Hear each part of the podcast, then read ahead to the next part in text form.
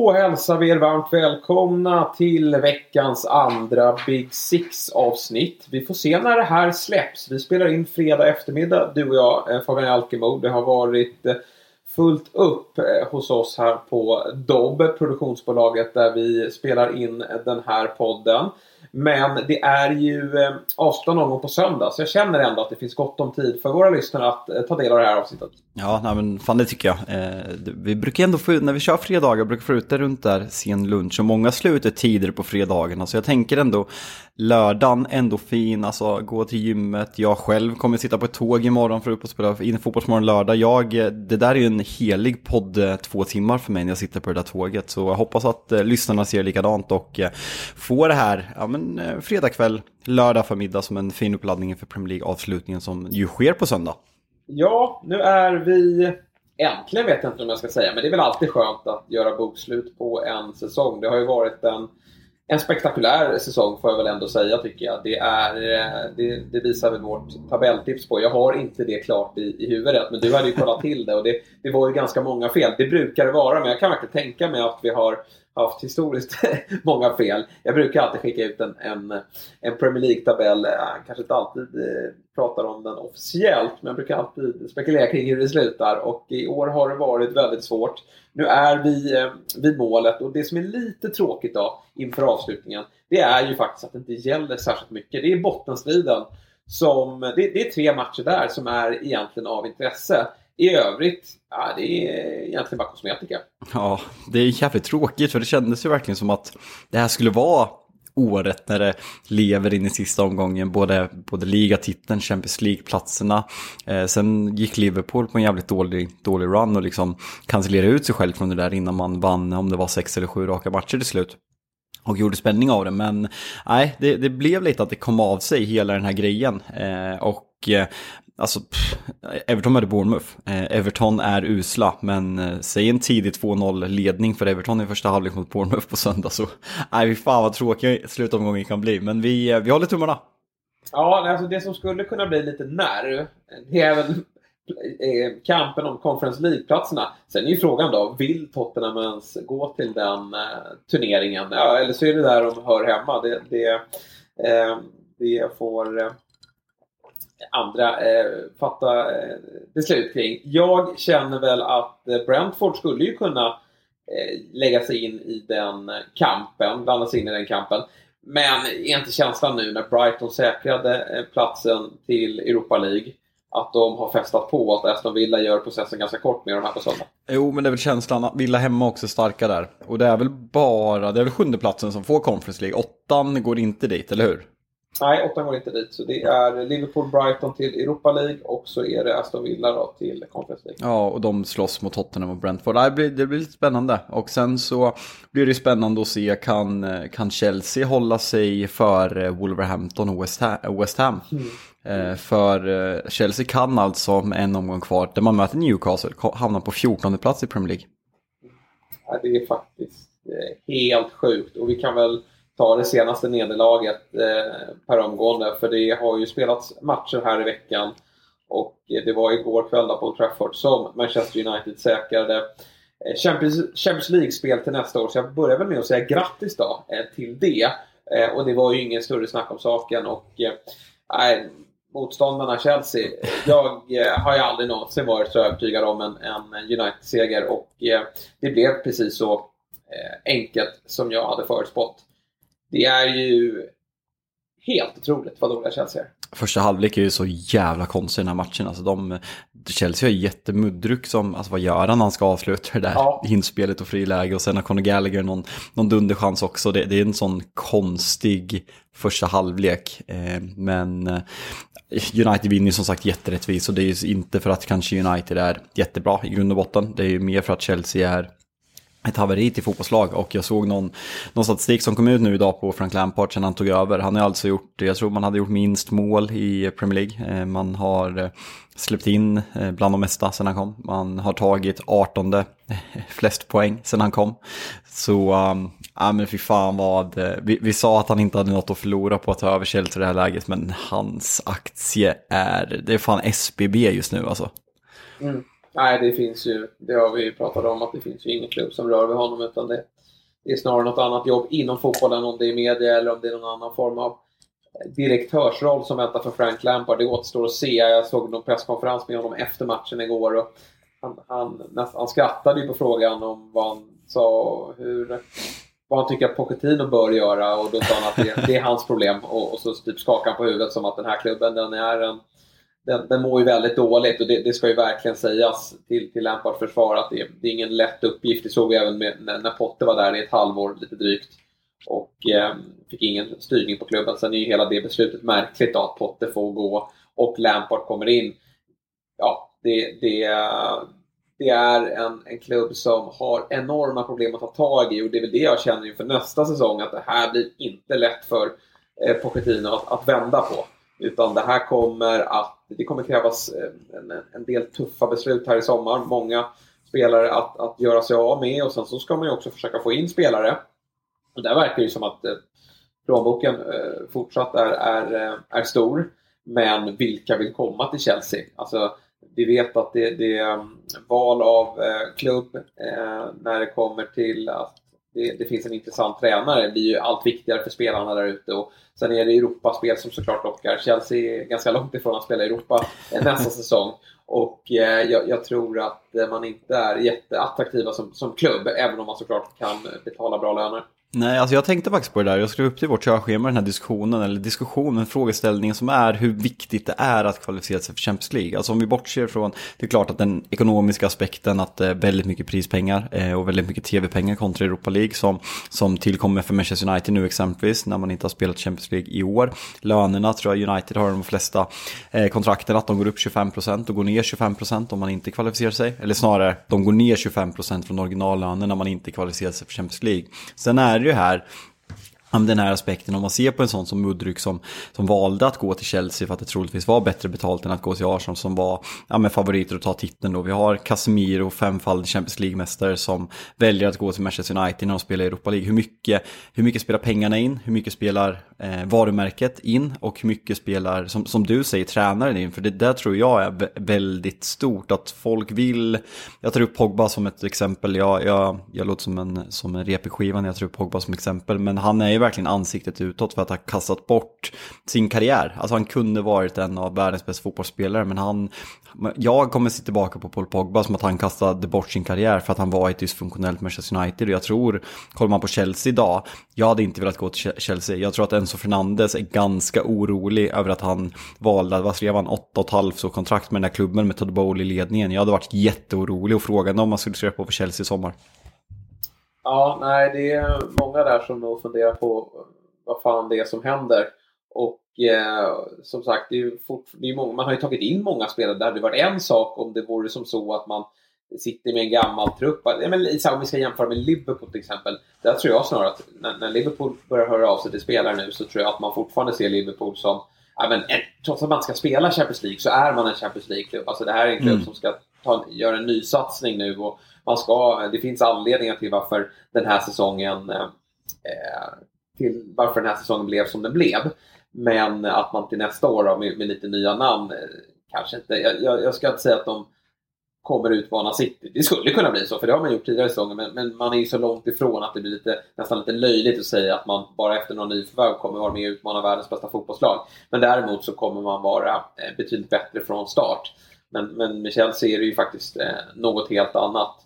Och eh, först och främst gäller det väl att, att eh, Pochettino får sätta sin liksom, han får bestämma här tillsammans med, med sportcheferna och, och, och Bowley. Det är ju väldigt många kockar som, som styr det där laget. Och eh, sen så, så får man, eh, måste man börja pricka rätt med värvningar. För att tittar man på de januarvärvningar som har gjort, sen är det ju väldigt svårt att kliva in i ett sånt här lag som är så eh, dysfunktionellt och mår så dåligt. Men, men det är ingen som har på något sätt visat att de är, de är värda den satsning. Alltså Enzo Fernandes, jag ska inte döma ut honom, verkligen inte. Jag, jag tror snarare att det är Chelsea med problem. Men, men det har inte sett fantastiskt ut. Och, och, och Mudryk, där, där har vi ju... Eh, det är ju bara ett stort frågetecken måste man säga. Det, det, det, hade varit intressant att se hur hade det gått för Mudryk i, i, i Arsenal. Nej, alltså det hade säkert kunnat vara något helt annat. Eh, ja, för, att, alltså, för att det är så mycket självförtroende och vi, man, vi återkommer till de där första, första 20 minuterna mot James Miller ja, ja. på Anfield. ja, men verkligen. Ja, men det är väl bästa man någonsin har sett. Ja, men alltså så här, han, han, eh, det var, då, då, då, då fick han skina. Eh, men, men sen så blev han en, en, en del av Chelsea och sen dess har han liksom ruttnat långsamt. Han gör ingen fantastisk match igår, sen behöver nog han kontinuitet och så, men det, alltså, det är inte så att han har gått till, till Brighton där det kan få ta tid för honom att blomma. Han har gått till en av klubbarna som, som, som ska vara med och utmana om alla möjliga titlar och då gäller det faktiskt att vara en, en världsstjärna från start. Det finns några spelare i det här Chelsea som jag tycker är eh, lite småbra i, i den här matchen. Eh, de här nya unga spelarna som faktiskt eh, eh, sticker ut. Och då, då tänker jag framförallt i offensiv väg. För alltså defensivt United hade kunnat göra åtta mål igår. De är, de är ju slarviga framåt. Eh, jag, jag, tänker på att Sancho som gör en väldigt fin match, han, han har ju bud på, på flera mål här. Martial är lite slarvig i avslutslägen och, och Bruno Fernandes har ju inte siktet inställt. Så det, det, hade verkligen kunnat bli fler mål. Det var bara att gå igenom. Men, men i offensiv väg tycker jag ändå att den här Madueke, ja men det finns ju någonting där. Sen ja, det, det är ändå kanske eh, eh, några säsonger bort till att han ska vara en, en, en världsspelare och ska spela i Chelsea kan, kan jag tycka.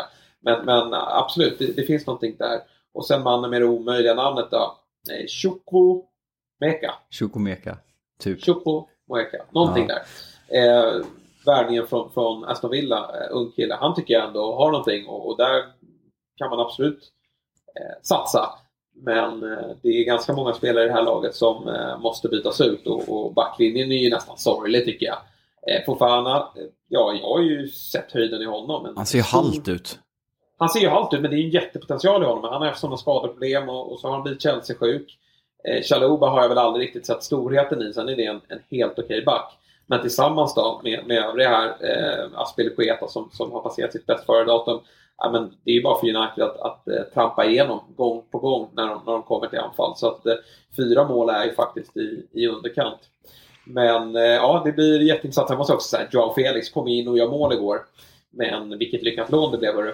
Nej, men det är ju samma sak där också. Han hade kunnat gå till Arsenal och varit med och liksom slagit som ligatiteln och liksom breddat den där truppen ännu mer. Men nej, han skulle gå till Chelsea för att de betalade mer. Och eh, det, det som är konstigt när man läser intervjuer är att han är väldigt positiv till att stanna. Alltså, kollar man utifrån så borde det vara en ganska infekterad stämning i det omklädningsrummet och Lampards kommentarer som han bara, han fick väl någon kommentar, what have you learned from this short stint at Chelsea? Och han sa typ absolutely nothing, typ något i den stilen. Mm. Och det kändes som en peak i spelargruppen men att Joao Felix verkar liksom vara öppen för att stanna. Sen kommer han kosta yarden och, eh, för, men det, det, tror jag inte att Chelsea kommer betala. Sen är det svårt att se någon klubb betala det för honom för man vet fortfarande inte än idag vad, vad hans bästa position är. För han är inte tillräckligt bra för att spela nia för de behöver göra mål och det gör han inte. Nej, eh, intressant framtid. För där måste ju han också någonstans bestämma sig snart. Eh, Felix, liksom, ska jag vara en världsspelare som alla tror att jag ska bli? Eller ska jag försvinna bort lite så här på över det också? Alltså, mm. Många har stora förväntningar på, eh, på Felix men, men han har inte sedan övergången från Benfica till eh, Atletico de Madrid motsvarat dem. Och då, man tyckte att det såg rätt intressant ut. Ja, men lite som så med Mudryk, första matchen kommer in med självförtroende. Nu har jag fått en flytt. Nu, nu, nu ska jag lyfta. Men sen blir man bara en del av ett lag som inte mår bra. Eh, stukat självförtroende och, och sen så eh, ja, blir det bara pannkaka av allt. Men också en ung spelare såklart så det, det, är väl för tidigt att döma ut. Men just nu är inte Chelsea en klubb man går till om man, om man besitter stor potential eller om man är på väg uppåt i, i, i karriären. Utan det måste först bli ordning på den där klubben innan man, man, man blickar åt det hållet. Eh, kan jag känna.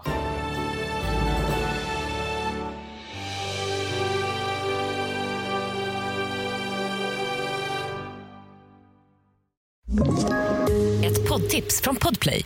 I podden Något Kaiko garanterar östgötarna Brutti och jag, Davva, dig en stor dos skratt. Där följer jag pladask för köttätandet igen. Man är lite som en jävla vampyr. Man har fått lite blodsmak och då måste man ha mer.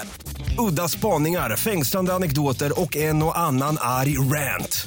Jag måste ha mitt kaffe på morgonen för annars är jag ingen trevlig människa. Då är du ingen trevlig människa, punkt. Något kajko, hör du på podplay. Därför är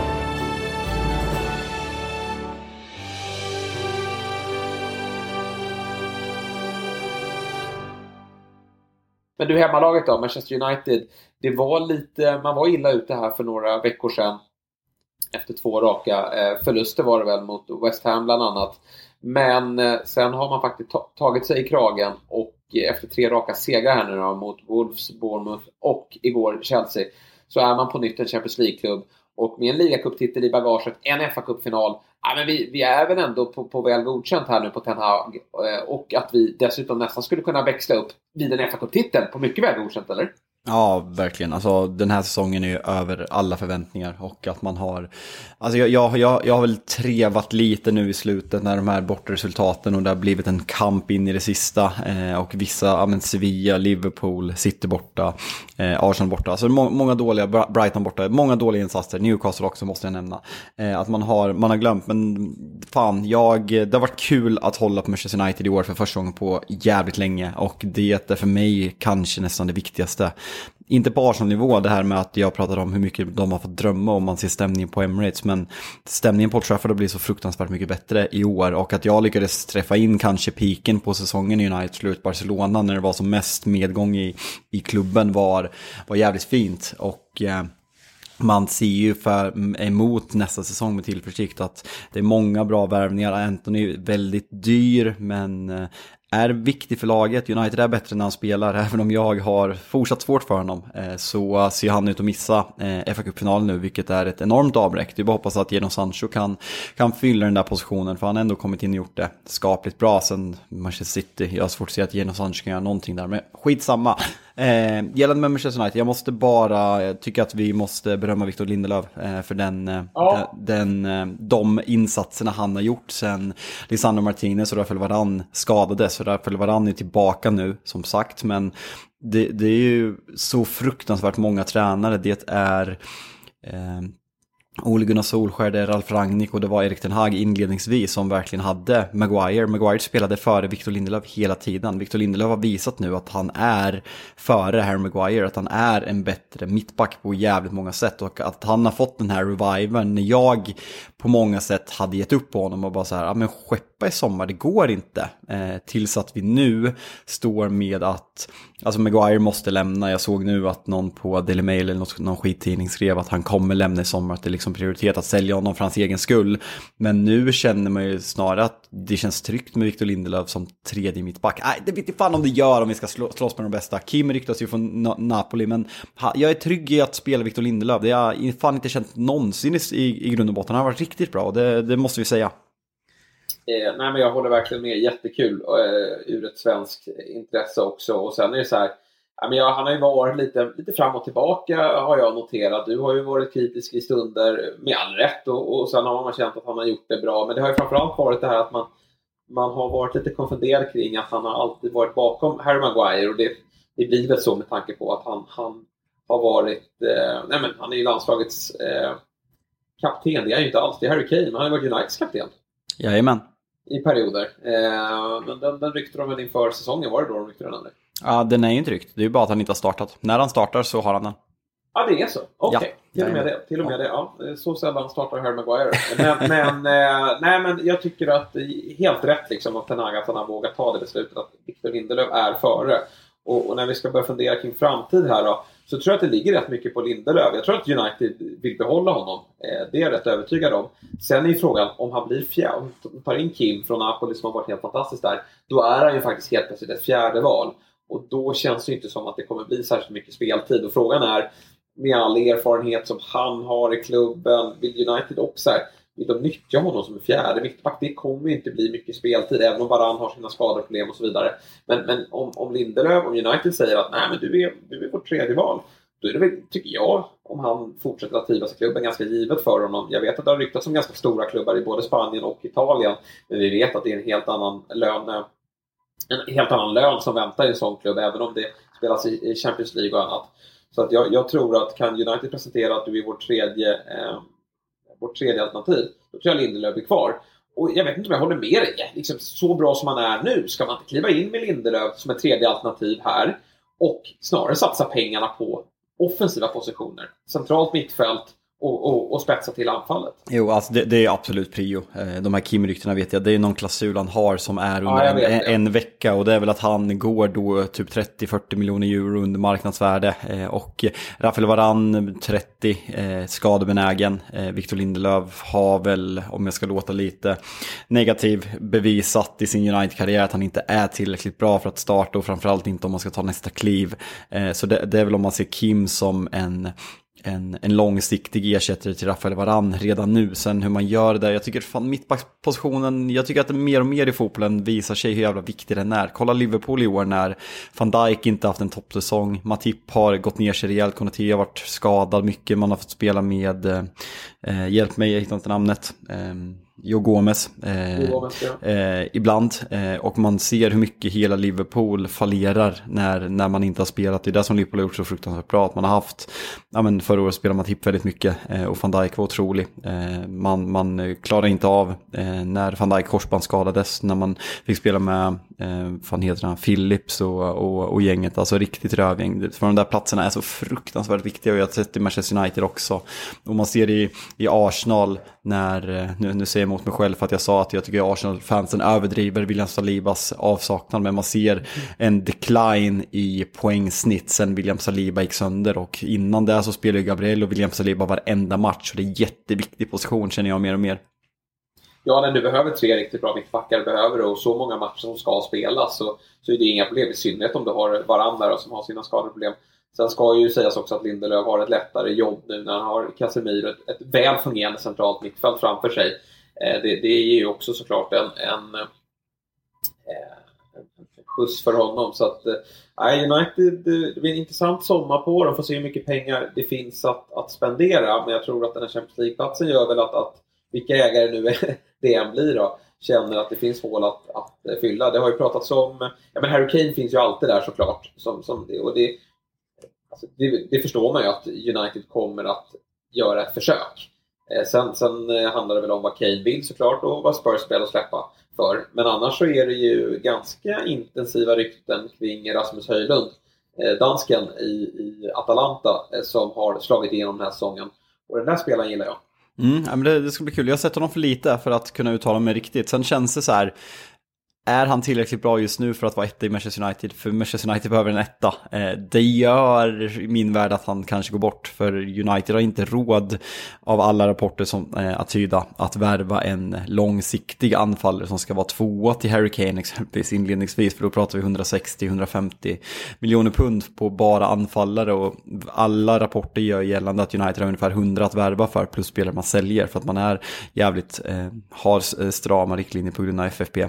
Så så mm, det, det blir så, men vi måste ju snacka om, David Ornsen gick ut i veckan och skrev att eh, Mason Mount for, fortsatt inte kommer överens med Chelsea och att hans eh, föredragna destination vid en övergång är Manchester United. Det är fan länge sedan man hörde en spelare vilja gå till Manchester United sådär tydligt. Ja, men... Eh, det kändes bra. Känns... Ja, jag förstår det. Och den där värvningen gillar jag. Det är klart att många kanske eh, vände ryggen till Mason Mount efter den senaste säsongen. Men det tycker jag nog man ska se som ett, eh, en undantagssäsong. Jag, jag tror att Mason Mount kommer hitta tillbaka, det är jag helt övertygad om. liksom, mot bakgrund av det vi pratade om här eh, alldeles nyss, om att Chelsea har mått så dåligt. Och för hans del, som, som bär mycket ansvar såklart för att han är en, en egen produkt och, och som har gjort det så bra under tidigare säsonger. Han, han har såklart mycket ansvar själv men, men, eh, för, för det. Men Chelsea har, det har inte varit lätt att prestera. där. Vi har ju andra spelare, Reece James, som, som också haft mycket skadeproblem ska sägas, men det är många som inte har kommit upp i nivå. Men Mason Mount gör nog helt rätt i här att studsa vidare och gå till en mer välmående klubb. Jag vill ha kvar med Premier League, sen förstår jag att det, det smärtar för väldigt många eh, Chelsea-supportrar. Eh, för här, man har ju fått fram väldigt många spelare från, från sin fina akademi, men alla har inte liksom varit material för att vara spelare till att eh, utmana de stora titlarna. Men, men Mason Mount kanske jag säger fel, han startade väl Champions League-finalen, det gjorde han ju. Ja, men det tror jag väl. Och jo, men det gjorde han. Han var ju bärande den säsongen. Ja, ja, nej, men absolut. Så han har ju visat att han är en spelare som man kan eh, som man kan starta eh, när man är i ett eh, topplag. Och eh, då tycker jag, med tanke på vilka problem som finns i Chelsea, att han gör rätt i att studsa vidare. Och varför inte gå till Manchester United? där det definitivt eh, bör finnas plats för honom. Han är ganska användbar i, i många olika roller. Går att använda som, som något av de offensiva alternativen. Han kan ju även agera tvåväg men, men ska ju definitivt vara i en, i en offensiv roll. Eh, men, men det här känns som ett rätt steg för honom. Ja, nej, det, det, i början var jag så här, men vilken, vilken roll ska han ta? Men jag tror att han och Bruno kan alternera och spela sexa eller, eller åtta. Eh, och, eller, eller tia. Eh, sexa är Casemiro, men eh, åtta, åtta eller tia. Och liksom kunna, kunna variera sig ganska bra där. Och jag, jag tycker verkligen att Mason Mount, jag tycker man ser alla tränare som någonsin har haft honom, förutom den här säsongen som har blivit kantad mycket av skador och Chelseas usla form och hur laget har skötts. Men Gary Southgate har startat honom för Phil Foden så otroligt många gånger Thomas Tuchel var direkt bara jag ska spela Mason Mount, han är given i mitt lag. Han är, ja, men han är så löpstark, han är så smart, han, det är svårt att se vad han gör på plan men jag tycker att det säger någonting hur högt alla tränare egentligen som någonsin har haft dem och även motståndartränare eh, pratar om honom. Och när man ser nu att både Arsenal, Liverpool och United hör sig för när, när de ser att det är kontraktsrubbel med Mason Mount. Jag tycker att det säger väldigt mycket och han är född 99 också, han är, han är fortfarande jävligt ung.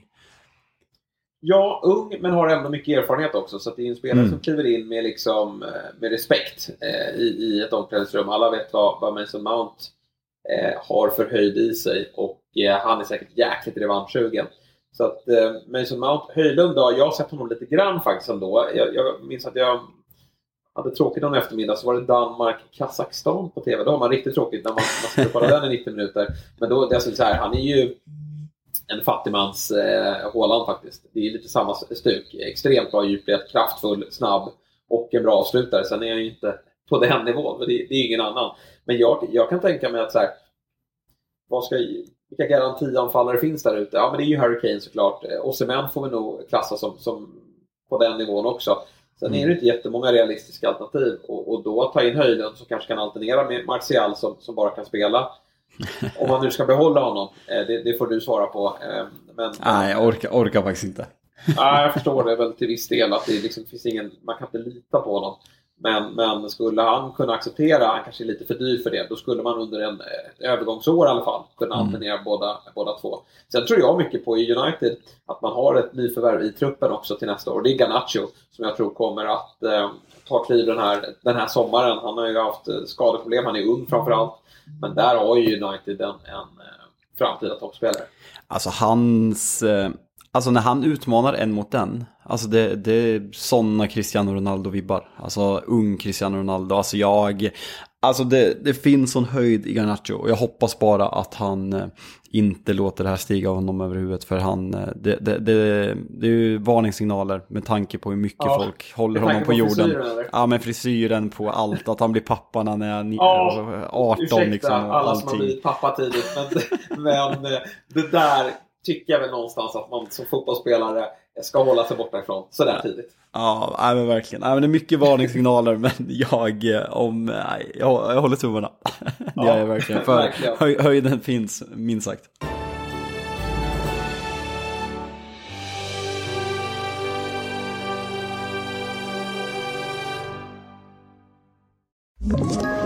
Ett poddtips från Podplay. I podden Något Kaiko garanterar östgötarna Brutti och jag, Davva, dig en stor dos skratt. Där följer jag pladask för köttätandet igen. Man är lite som en jävla vampyr. Man har fått lite blodsmak och då måste man ha mer. Udda spaningar, fängslande anekdoter och en och annan arg rant. Jag måste ha mitt kaffe på morgonen för annars är jag ingen trevlig människa. Då är du ingen trevlig människa, punkt. Något kajko, hör du på podplay. Därför är gardinerna.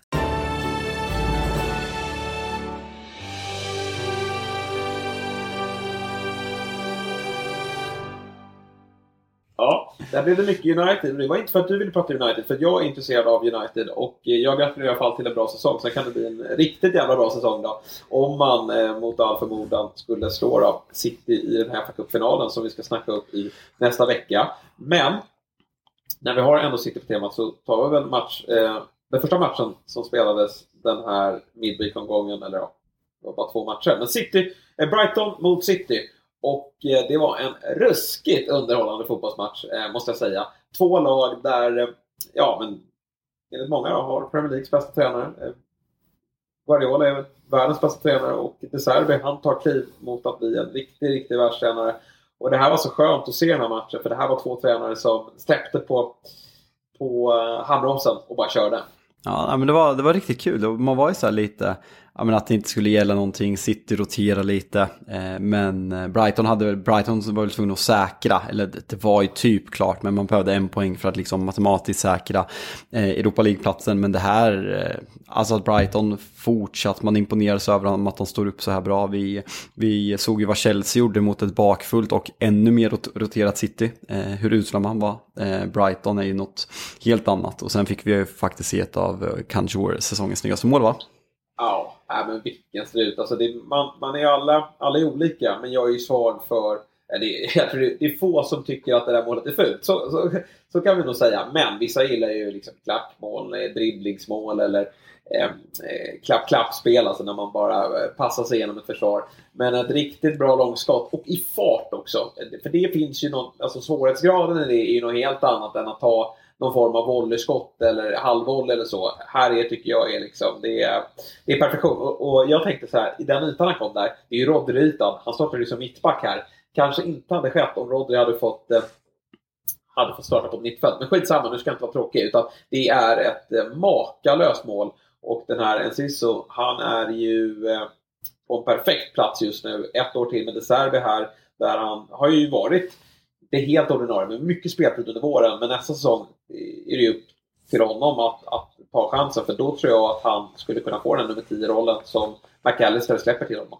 Ja, nej, inte alls omöjligt. och det ska bli kul. Alltså Brighton, hur de bygger vidare har ju tagit den här, den här mittfältaren från Borussia Dortmund så att man, att man redan alltså bygger långsiktigt. Jag, alltså jag är så jävla svag för de här övergångarna som, som blir klara nu. McAllister verkar bli klar för ja. Liverpool i juni också för att det finns de klasser. Ja, exakt så heter han, tack. Eh, ja, men just de här, alltså det känns så genomtänkt. Och det, det, jag, jag, jag suktar efter det där. United i motsatsen. Det är ju Jarden för Anthony på deadline day och sådana jävla pissvärmningar som, som jag är van med, med. Men det känns så genomtänkt med Brighton och allt liksom. Men tänk om man får en, alltså Emma Ferguson ser ut att bli kanske kanske blir den, den, den anfallaren. Men ja, ja. tänk dig om man får igång honom, att han tar nästa kliv nästa säsong och kan göra Ja men säg att han gör 20, alltså om vi, utan överdriv, förstå hur bra det här Brighton skulle kunna bli med striker. För de har ju fan aldrig haft en striker under, under Graham Potter heller. Nej, och jag tycker liksom så här att eh, ja, men dels Ferguson då, att han kliver in, alltså den, men den Welbeck ser till och med bra ut, men han är ju en perfekt backup. Alltså Ferguson kommer ju vara en, en, en startman nästa år och sen så kanske inte han spelar allt, men, men så har du ju en Cisso eh, bakom honom i, i, som är sådär. ung. Mitoma ska ju inte gå någonstans. Han ska ju såklart fortsätta ett år till Brighton innan han funderar på om det möjligtvis kan vara en Big Six-klubb. Eh, Gilmore har klivit in här nu på, på centralt mittfält och gjort det riktigt bra. Han blir ju en perfekt ersättare till Caicedo som jag förväntar mig kommer försvinna också tillsammans med McAllister. Så det finns ju spelare som, alltså visst, det finns alltid den här oron i Brighton, vilket man ju skött jättebra tidigare, att man tappar bra spelare. Men de kommer ju hela tiden underifrån. Jag hoppas ju mycket på Ajari, han har inte fått så mycket speltid på slutet, men jag tror faktiskt att han har ganska god chans att spela här på, på söndag. Då tror jag att det blir, det blir full rotation eh, från Brightons sida och De Serbi vill verkligen se vilka spelare han kan räkna med nästa säsong. Eh, så att eh, Ajari finns där också eh, och eh, Buonanotte eh, hoppas de mycket på. Eh, den här Colwell som, som Chelsea-supportrarna håller eh, så otroligt högt. Han borde ju stanna i Brighton. Ja, alltså jag, jag vet inte om det var Martin, ja, det kan ha varit Martin Åslund som skrev det, att Chelsea, Chelsea är så fruktansvärt många mittbackar, man har lagt väldigt mycket pengar på mittbackar också. Eh, att, att man ska göra som om det var Real Madrid han tog upp som ett exempel, att sälja honom till Brighton, eh, men med en återköpsklausul. Eh, det känns som att alla skulle vinna på det. Ja, ja men definitivt. För att han, ska, han borde ju tänka sig för här nu om han ska vända hem till Chelsea. Eh, där de är. Eh, eller få jobba ett år till med De Serbi i Brighton som ska spela Europa League. Och förhoppningsvis bli ännu bättre som lag. De, de, har ju redan tagit in Dahoud där och kommer ta in ytterligare spelare. Ferguson ska, Ferguson ska utvecklas. Nej, Brighton blir ju eh, svinbra även nästa säsong. Sen, sen att sitta och säga att de ska liksom utmana om Champions League, det, det ska ju inte vara realistiskt. Men, men Europaplatserna definitivt, där, där, eh, så bra är de. Eh, för Citys del då, ja, men de, de blixtrar till såklart i perioder, men det var ju lite eh, baksmällekänsla eh, ehm, eh, över hela insatsen. Men jag konstaterar ändå att man har lite problem i backlinjen framförallt då med eh, Nathan Ake skadad. Laporte var inte med. Diaz är lite småskadad. Stones sätter sig ner efter 80 minuter lite drygt och får kliva av. Det är lite läskigt. Ja, det är jättesynd. Ja, där lät det Hoppas de tillfrisknar fort. ja, verkligen. Ja, Nej, men det är lite, Rodri är såklart bra när han kliver ner, men de vill ju gärna ha honom eh, högre upp och framförallt så vill de ju få in Diaz och Stones är ju viktig för dem också. Ja, nej, det där, det, vi får en, en liten försmak vad som, vad som, hur det står till i den där backlinjen på söndag. För jag tror ändå att Pep kommer vilja spela ett ganska bra lag. Eh, och får se hur många mittbackar som är tillbaka där. Eh, sen, eh, vad skulle jag säga med City? Eh, det är fan inte ofta jag hyllar VAR, men typ det här 2-1 eh, målet man gör, där är ju VAR bra. För där ja, är det ju en, ja, men en tröjdragning som är helt omöjlig att se live. Ingen reagerar på den, men det är såklart, det är såklart frispark. Eh, och det ska mm. ju dömas bort. Så där, där får vi fan berömma VAR. Det, det är inte Nej, men, eh, vet du, jag, jag skickade faktiskt iväg till en kompis igår. Har, har inte VAR blivit bättre? Frågetecken. Jag, jag får bara den känslan att det, det lirar lite bättre just nu med VAR. Ja, ja i, Eng i England det är ju det I England, eller hur? Eh, ja, nej men absolut. Sen, mo mitt motstånd fortsatt är ju liksom det motståndet som är på svenska arenor. Det tar ju bort känslorna. Jag är en, ja, men det ja, men, Alltså att, jag, att jag, jag är liksom en, ja, men, en hypercyniker och pessimist i mitt supporterskap att när jag, ja men det, det var ju någon gång när Rashford avgör mot Liverpool i år, och jag bara säger jag, jag vågar inte fira för jag vill inte se dum ut. För det kan vara offside, det är ju det som, det kommer jag aldrig gå att få bort. Men eh, jag, jag, håller, med, jag håller verkligen med dig. Eh, Howard Webb, jävla geni! Ja men liksom jag tycker ändå så här, man, man, det är bara att gå till alla de här nu mot slutet har man inte stört sig lika mycket på, på VAR. Det har inte varit lika många situationer där man har blivit såhär, vad fan är det som händer? För så hade vi tycker jag i inledningen av säsongen. Eh, mm. och sen är det ju faktiskt bara att lyfter, nu lyfter du fram det och det tycker jag vi ska göra. Situationer där det verkligen är bra att det sker. Ja, men det där, jag tänkte inte på det när målet blev. Man ser ju på Colby på reprisen bara, hallå vad var det som hände? Han ryckte mig i tröjan. De går och kollar på det. Ja, det ska ju faktiskt inte vara något mål. Och jag tycker faktiskt att en situation igår också med Bruno Fernandes när han han är ju en bra filmare. Han är bra på att förstärka. Det är ju en situation när han är på väg ut i straffområdet där han får en, en touch på foten. Och den tycker jag, eh, han kollar ju på VAR och jag tycker att han gör rätt där domaren att inte gå in och ändra det beslutet. Eh, precis som att det är ju så VAR ska gå till. Hade han dömt en straff där då tar de inte bort den. då tar de inte bort den. Eh, och det är så, det är liksom när det är clear and obvious som de verkligen ska kliva in och, och, och göra förändringar. Och, och, då tycker jag faktiskt att VAR är, till det bättre. Jag är fortfarande motståndare, det måste jag säga. Men fortsätter att gå i den här riktningen då, då står man väl där med dumstrut i, i varhörnan igen då. Eller ja. igen. Men, men gällande det där när eh, Bruno, när Bruno får straff, eh, det känns inte den lite tvärtom då? Om, om de inte tar den direkt, jag tror inte han får den heller, men nu tog de den, den, den inte... Ja, alltså, han, lägger sig, han lägger sig jätteenkelt. Man förstärker ju jämt liksom. Eh, Älskar honom. Att, eh, men där är, han ju, där är han ju ändå i rätt riktning, vilket jag tycker ja. typ att domaren ska ta hänsyn till på väg ut till straffområdet, då, nej, då ska man ju bli klippt verkligen. eh, så att, nej, bra var då. Eh, konstigt att, att uttrycka sig så. Du, eh, vi ska väl snacka upp då lite kort den sista ointressanta omgången då. Men annars har vi också lite nyheter i Tottenham där vi tidigare i veckan nämnde att Feyenoords tränare Arne Slott skulle kunna vara aktuell att ta över trupp ta över laget inför nästa säsong. Men eh, så verkar inte bli fallet för att eh, Arne har ju... Arne? Han har ju förlängt eh, kontraktet här med Feyenoord. Fan, jag kände att man blev tio år på skolgården som bara ja, garv, åt, garv åt namnet Arne. ja. ja, det är ett roligt namn. Arne Slott hade ju, hade ju snabbt blivit Arne Flopp efter ja. en, en, en risig start i Spurs. Men han blev kvar i Feyenoord och det gör de väl helt rätt i. Ja, men det, det, känns som, vi, vi, pratade, vi var inne lite på det där förut om spelare som kan fucka sina karriärer. Eh, exempelvis om man går till Chelsea just nu, eh, Paul Pogba som vi tog som exempel. Känslan är väl att har vi en liten Graham Potter-effekt kanske på det här, att tränare är livrädda för att fucka sin karriär i just nu dysfunktionella trupp, eh, lag. Att Eh, att det här är ett steg i, i den riktningen att folk är rädda att göra en, en Graham Potter. För vart står han nu? Vad kommer han ta för klubb? Arne, Arne känner sig trygg i Feyenoord. De ska spela Champions League, det ska inte Tottenham. Nej, man ska nog vara riktigt försiktig och förmodligen tänker ju De Serbi likadant. Jag kan inte tänka mig annat än att han har fått massa förfrågningar från de här klubbarna som, som letar tränare. Men han, han är på en bra plats och det ska man vara försiktig med att, eh, att lämna. Och de har ju långa karriärer också de här eh, tränarna så det, det, är ingen idé att ha, ha någon eh, brådska. Men vi får se vem som tar över Spurs. Du, sista omgången till helgen. finns inte så mycket att säga egentligen. Det, det är spänning i botten. Eh, det har vi redan nämnt. Eh, jag, säger, jag frågar dig, vilka, vilka åker du? Eh, jag säger, alltså måste gå på magkänsla. Jag tror att Everton kryssar mot Bournemouth. Eh, och jag tror faktiskt att Leicester löser, eh, löser det. Eh, att man vinner eh, och att man klarar det på målskillnad. Eh, sen lilla brasklappen, nej egentligen ingen brasklapp men det är en liten frågeställning. Bournemouth, kommer de ut liksom att vilja kämpa för att köra festen eller kommer de rotera? De kanske redan mentalt är på Ibiza eller eh, fan de är från sydkusten. Bournemouth är ju Englands Ibiza Jesper. De, de kommer ju stanna där i sommar. De kanske redan har checkat ut och liksom legat och, och pimplat Palomas nu, eh, nu hela den här veckan. Så lite vilket Bournemouth som kommer ut. Men har de inställningen på rätt sida så tror jag inte att Everton vinner. För Everton, man glömmer hur jävla dåliga de är. Och Calvert Lewin är inte med, sa, sa det på presskonferensen ikväll. Nej, och det är lite för Evertons del. Det är inte många matcher de har vunnit när de har haft eh, Alltså när de måste vinna, när de ska föra spelet. De har inte vunnit många matcher överhuvudtaget den här säsongen.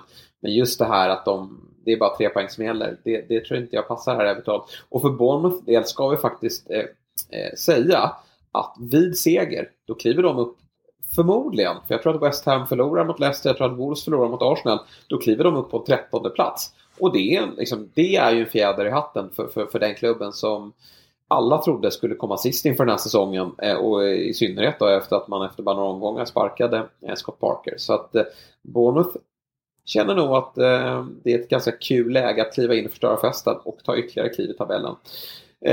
Men bra så Fabbe, vi gör väl som så att vi, vi, vi njuter av den sista omgången här på söndag 17.30 ja.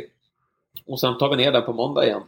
Eh, där vi går igenom eh, det som har hänt och så kanske vi ska ha någon form av gala sen också. Vi får se när det kommer. Vi ska ju från och med nästa vecka då, så går vi över till en gång i veckan. Eh, så att då blir det matiga avsnitt som vi eh, levererar och vi hoppas att alla är med oss och lyssnar vidare här under sommaren. Med det sagt då Fabbe, eh, trevlig helg! Ja, nej men detsamma. Det Eh, ja, nej, får bli lite säsongssummering i, eh, vi spelar in vårt sista fotbollsmorgon lördag i, för säsongen imorgon också. Eh, så det blir lite säsongssummering där också. Så knappa in det. Börjar, tror jag lite tidigare, runt 9.30, 9.45 imorgon är ja. tanken. Så hinner ni lyssna på det här innan så får ni hänga med på lite säsongssummering där också. Ja. Så det blir kul. Toppen, toppen. Eh, tack Fabbe, tack till alla er som har lyssnat. Vi hörs i början på nästa vecka igen.